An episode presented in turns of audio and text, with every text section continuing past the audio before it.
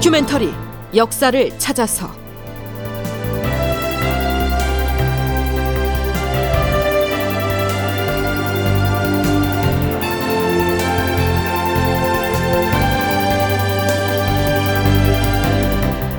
제 1189편 국왕 책봉을 인가받다.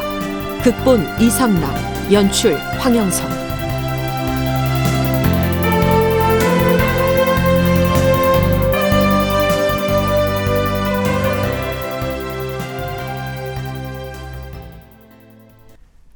여러분 안녕하십니까? 역사를 찾아서의 김석환입니다. 북경을 향해서 출발한 책봉 주문사 이경전 일행이 산동성의 등주에 도착해서 명나라의 등내 순무 손국정으로부터 인조 반정에 대한 이런저런 질문 공세를 받았다. 뭐 이 대목까지는 지난 시간 말미에 방송을 했었죠. 자, 그런데요. 책봉 주문 사절단이 한양을 출발한 때가 4월 27일이었는데 중간 관문인 등주에 도착한 때는 7월 21일로 나와 있습니다. 한양에서 산동성 등주까지 가는 데에만 거의 석 달이 걸린 셈입니다. 사절단의 단장 즉 정사는 이경전이었고요. 부단장인 부사는 동지중추부사 윤헌 그리고 서장관은 이민성이었습니다. 여기서 이 서장관은요. 외국에 보내는 사신을 따라가는 기록관을 일컫습니다. 이 서장관 이민성은 사절단이 한양을 출발해서 북경에 이르기까지의 행로에서 보고 들은 내용과 북경에서의 활동상 등을 낱낱이 기록으로 남겼는데요. 그 기록이 조천록이라고 하는 책으로 후대에 전하고 있습니다. 조천록의 내용을 참고해서 그들의 행로를 짚어보면 대개 이렇습니다.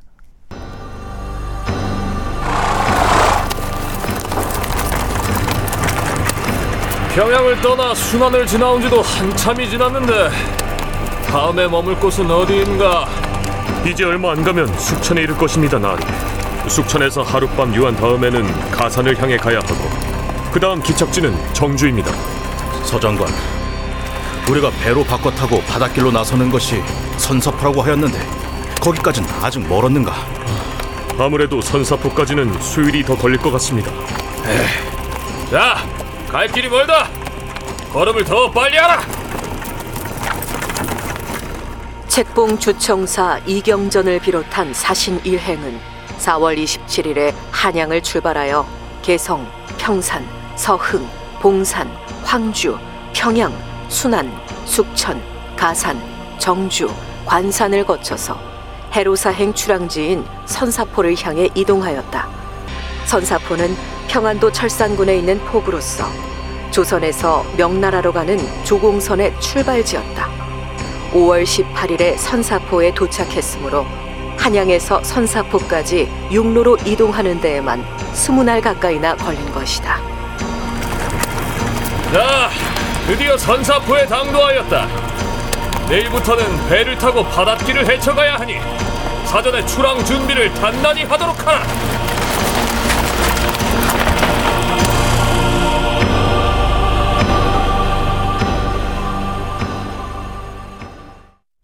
여기에서부터는 이영춘의 논문 인조 반정 후에 파견된 책봉 주청사의 외교 활동을 인용해서 소개하겠습니다.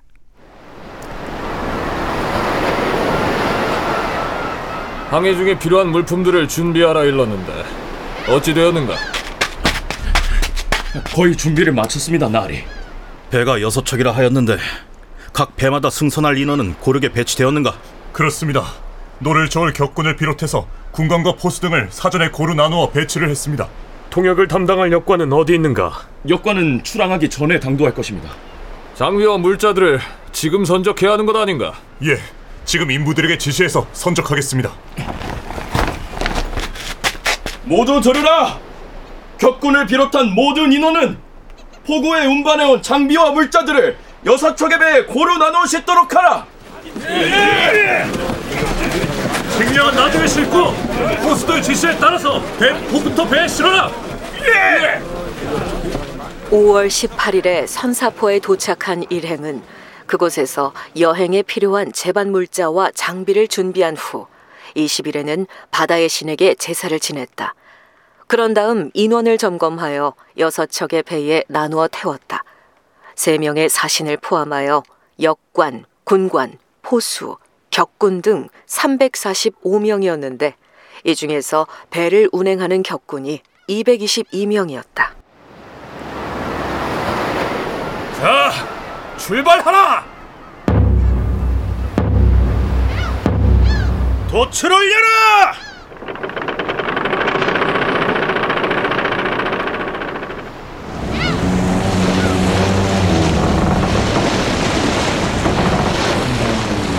오 5월 24일 사신단 일행이 선사포를 출항하였다. 그들은 도중에 철산 앞바다의 가도에 들러서 모물룡을 만나 책봉 주청 문제를 협의한 다음 27일에 가도를 출발하여 차우도에 당도하였다.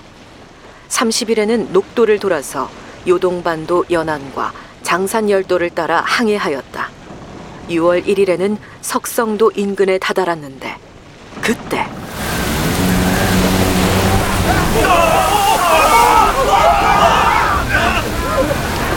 거센 폭풍우가 몰아쳤고 이민성이 탄 제 3호선이 풍파에 휩쓸렸다. 격군들은 너를 놓치지 마라! 바람이 거세니 돛을 내려라!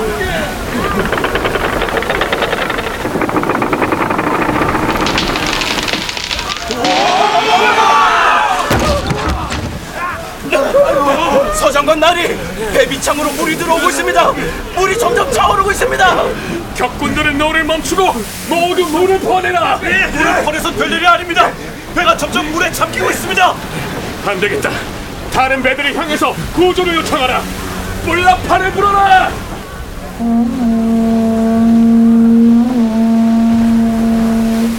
이민성 일행이 탄 제 3호선 선체의 밑부분이 침몰하기 시작했다. 3호선에 탄 사람들이 모두 익사 위기에 빠졌으나 다른 배가 구조에 나서서 가까스로 위기를 모면하였다. 사신단 일행은 6월 5일에는 광록도, 7일에는 삼산도, 9일에는 황성도를 지나 10일에는 묘도에 도달합니다. 그곳 묘도에서 며칠 동안 머물렀다가 6월 13일에야 산동반도의 등주에 도착하죠. 지난 시간 말미에 책봉주청사인 이경전 일행이 산동반도의 등주에 도착했다는 대목을 아주 간략하게 표현을 했었는데요. 오늘은 한양 도성을 출발해서 등주에 이르는 여정을 좀 더 상세히 소개했습니다. 그 시기 조선의 사절단이 북경까지 가기 위해선 험한 바닷길을 거쳐야 했기 때문에 해난 사고가 빈발해서 많은 사람들이 희생됐다고 했었지요. 그때 조선의 사신들이 거쳐야 했던 여정이 얼마나 복잡하고 또 험난했는지를 함께 실감해 보자는 취지였습니다. 북경으로 가는 사신 행차는 죽을 사자의 사행길이다 라고 하는 소문이 나돌 정도였기 때문에 광해군 치세에 북인의 주요 인물로서 권세를 누렸던 이경전은 꼼짝없이 사형에 처해야 할 대상이었음에도 반정 주체 세력이 굳이 이 형을 면제해 주면서까지 그를 명나라의 사신으로 보내는 데 찬동을 했던 이유도 바로 거기에 있었던 것입니다. 책봉주청사 이경전 일행이 등주를 출발해서 북경까지 가는 여정도 만만치는 않았는데요. 육로로 가는 행차였기 때문에 그 과정은 일단 생략하도록 하겠습니다.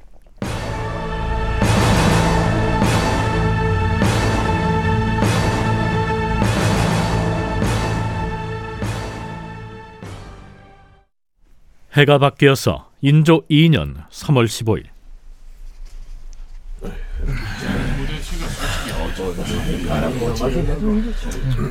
아직 북경에 간 주청사로부터는 소식이 없는 것을 보니 예상했던 대로 일이 쉽게 풀리는 것 같지 않은 듯한데 병들은 왜 일이 늦어지고 있다고 생각하시오? 전하, 너무 조바심을 낼 일은 아니라고 사료되옵니다. 아마 지금쯤은 사신단 일행이 소기의 목적을 달성하고서 북경을 떠나 귀로에 올랐으리라 여기옵니다. 그리만 됐으면 얼마나 좋겠소. 전하, 사인길이 워낙 멀고 험하옵니다. 사신단이 도성을 출발하여 해로를 따라 등주에 도착하는 데에만도 한 달 보름이나 걸렸다 하였사옵니다. 북경에 도착해서도 명나라 조정 내부의 절차를 거치느라 상당한 시일이 소요될 것은 자명하온지라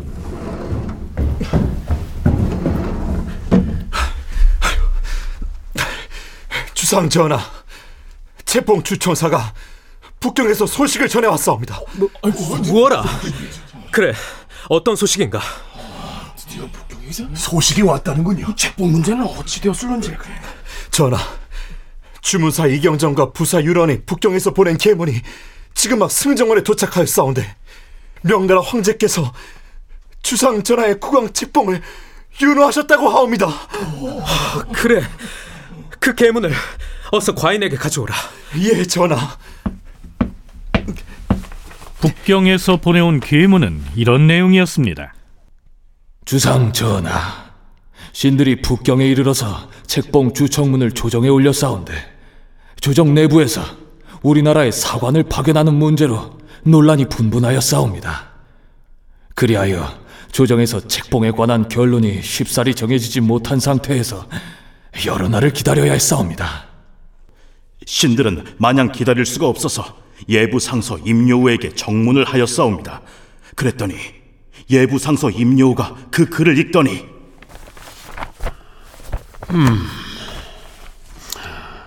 본시 배신이 황제 폐하께 글을 올리는 것은 규례가 없는 일인데 내가 이 문서의 내용을 참작해서 그대들의 뜻을 폐하께 아뢰겠소. 다행히도 이렇게 협조를 약속했사옵니다.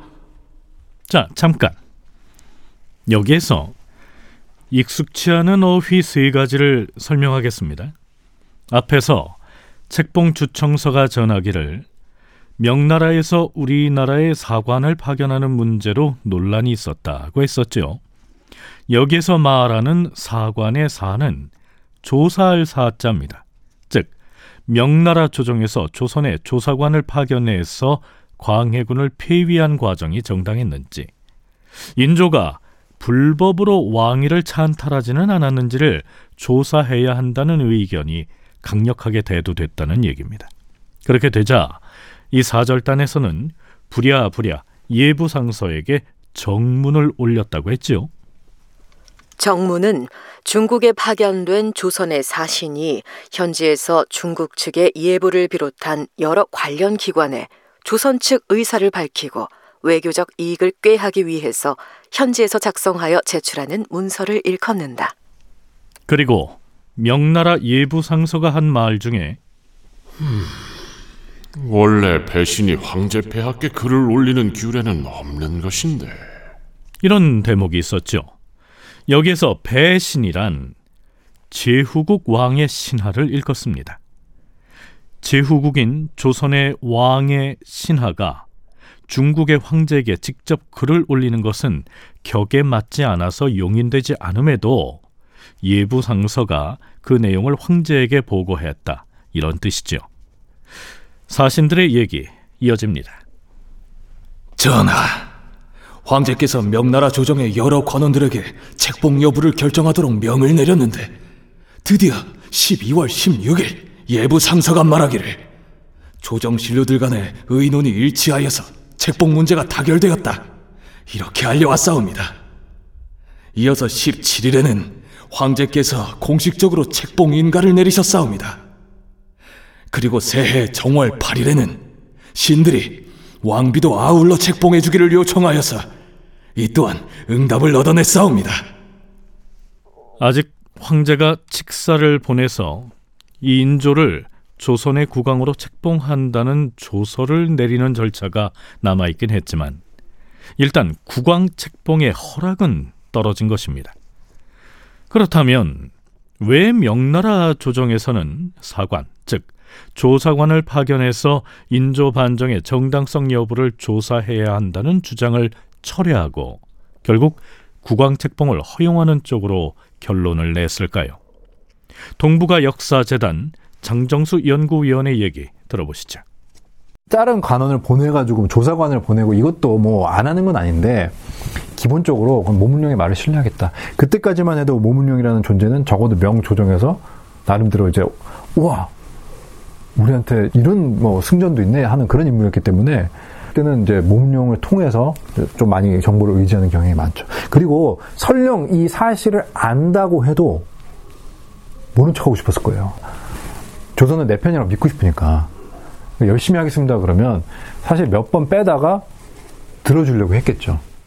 조선에 조서관을 파견하는 등의 번잡한 절차를 거치느니 평안도의 가도에 운거하고 있는 모물룡의 견해로서 이 조사의 절차를 가름하는 편이 좋겠다. 이렇게 판단했을 것이란 얘기입니다. 또한 설령 인조가 광해군으로부터 왕위를 찬탈했다고 해도 명나라의 말을 잘 듣겠다고 약속만 하면 그냥 모른 척하고 싶었을 것이다. 장정수 연구위원의 견해가 이러합니다. 당시 명나라의 사정이 워낙 녹록지 않았기 때문이죠.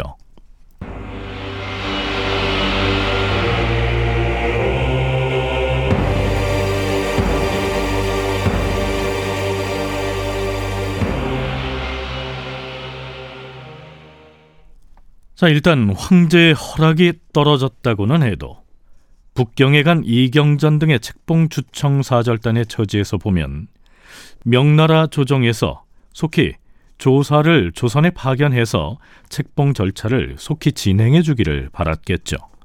이 조사란 황제가 내린 문서를 지참한 중국 사신을 읽었습니다. 그래서요, 예부상서에게 이렇게 채근을 하죠. 황제께서 국왕 책봉을 허락하셨으니 하루빨리 우리나라에 조사를 파견해서 왕비도 함께 책봉을 해야 할 터인데 어찌하여 아직 황제의 사신으로 보낼 사람을 자출하지 않는 것이오? 그러자 예부 상서는 이렇게 대답합니다. 그렇지 않아도 전례에 따라서 책봉 조서를 가지고 조선의 사신으로 갈 관원을 차출하려고 애를 쓰고 있으나 바다를 건너야 하는 힘든 사행길이라 다들 가려고 하지 않아서 걱정이오. 그렇다고 문관이 아닌 무관을 보내자니 국왕 책봉 사신의 격에 맞지 않고 그래서 아직 결정을 못하고 있는 것이오. 그래서 결국 명나라 황제가 파견한 국왕 책봉사신은 반정이 일어난 지 2년여 만인 1625년에야 조선에 당도하게 됩니다. 연세대 국학연구원 김용흠 연구교수의 얘기입니다. 명나라 입장에서는 인조 반정을 굉장히 부정적으로 보는 여론이 강했어요. 어쨌든 신하가 임금을 쫓아낸 것이기 때문에 그 유교적인 질서를 흐트러뜨리는 일로 보고 이걸 인정하고 싶지 않았을 텐데 당시에 그 후금과의 관계에서 볼 때 조선의 도움을 받지 않으면 안 되는 그런 현실이 있어가지고 그 명분과 현실 속에서 어, 무엇을 선택할 것인가 이거를 망설이고 있었는데 조선의 조사관을 파견해서 정말로 이게 반정이 조선 백성들의 지지를 받고 있는가 이런 것들을 이제 조사해서 어, 처리하려고 하다 보니까 아, 시간이 이렇게 예, 오래 걸렸던 것 같습니다. 다큐멘터리 역사를 찾아서 다음 시간에 계속하겠습니다.